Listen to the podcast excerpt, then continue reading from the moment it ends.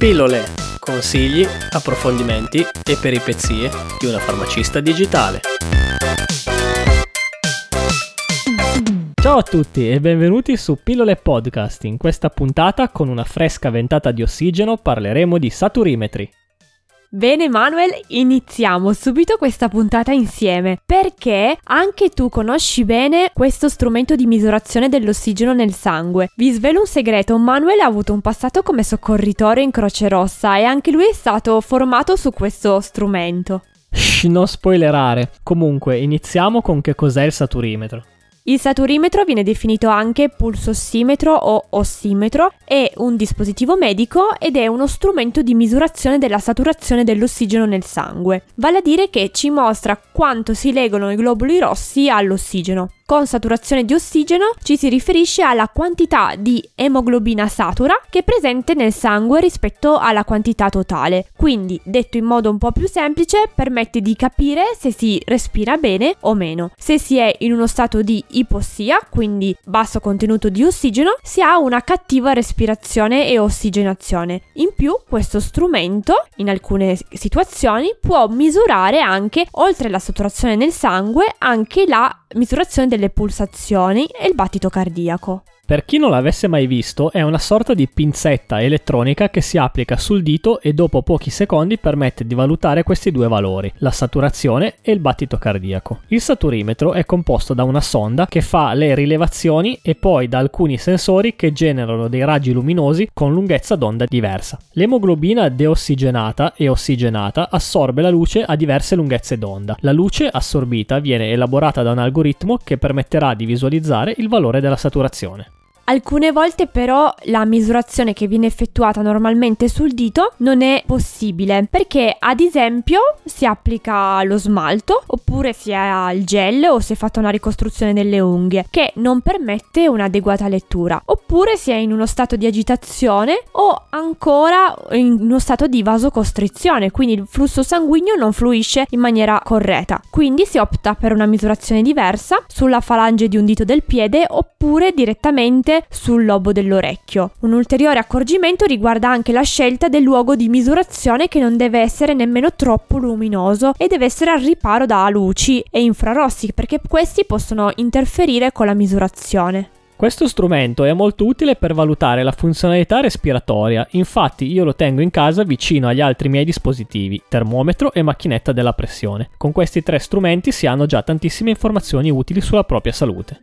Manuel, oltre ad essere molto previdente, è anche un po' ipocondriaco. Comunque parliamo dei valori di saturazione dell'ossigeno e vi spiego quali sono i valori normali. In condizioni di buona salute l'ossigeno si aggira intorno al 96-99%, anche se io nella mia vita non ho mai visto nessuno saturare al 100%. Il valore massimo è sinonimo di iperventilazione. I valori ottimali di respirazione sono tra il 97 e il 98%. Quindi, quando la saturazione inizia a diminuire e si aggira tra il 90 e il 95%, bisogna addrizzare subito le antenne e iniziare a monitorare la saturazione. Meglio se si inizia già a chiamare il proprio medico. Questa condizione può essere riscontrata in seguito ad un intervento chirurgico o in caso di alcune patologie respiratorie. Se il parametro scende sotto il 90%, bisogna immediatamente contattare il 112 per un intervento immediato. Sotto l'85% lo stato respiratorio risulta grave e si riscontra in presenza di alcune patologie respiratorie come fibrosi polmonare, polmonite, anemia oppure anche enfisema.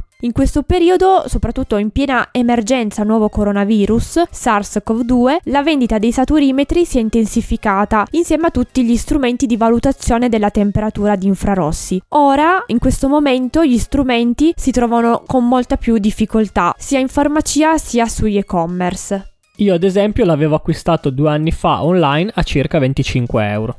In farmacia invece il costo di un saturimetro si aggira dai 30 euro se scontato fino a 100 euro in base alla marca e al modello. In passato il saturimetro era utilizzato prettamente in ambito ospedaliero, in reparti d'emergenza, sulle ambulanze per valutare l'ossigenazione del sangue in pazienti con difficoltà respiratorie oppure per monitorare gli effetti depressivi respiratori di alcuni farmaci antidolorifici forti a base oppiacea. Addirittura alcune infermiere infermiere hanno il saturimetro personale tenuto nel proprio camice proprio per monitorare in qualsiasi momento i pazienti del proprio reparto. Successivamente, anche con la facilità di misurazione e con lo sviluppo di apparecchi più piccoli e compatti, questo dispositivo diventò a portata di tutti. Divenne molto popolare soprattutto l'utilizzo in alcuni sport, nell'aviazione privata, nell'arrampicata in montagna e anche in alcune tipologie di attività ricreative. Molti pazienti con malattie respiratorie croniche li acquistano proprio per monitorare l'ossigenazione a casa.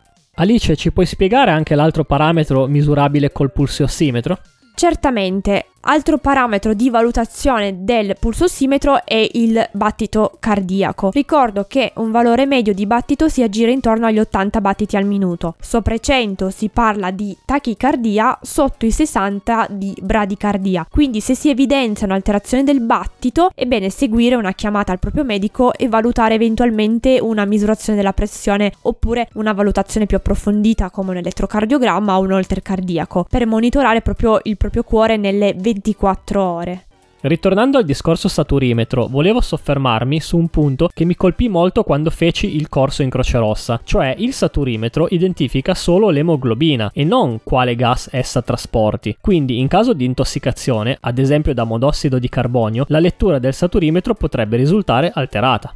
Ottima riflessione, bravissimo. Poi, oltre allo smalto che abbiamo menzionato prima, la vasocostrizione, la troppa luce o lo stato di agitazione, che possono alterare la misurazione del dispositivo, anche l'ipotermia, ovvero la temperatura corporea centrale sotto i 35 gradi, e l'ipotensione, quindi una pressione arteriosa bassa, sotto i 90 la massima e 60 la minima, questo, eh, questi valori possono influenzare il valore di saturazione e quindi si può ottenere poi un valore di saturazione non corretto. Grazie Alice per tutte queste informazioni.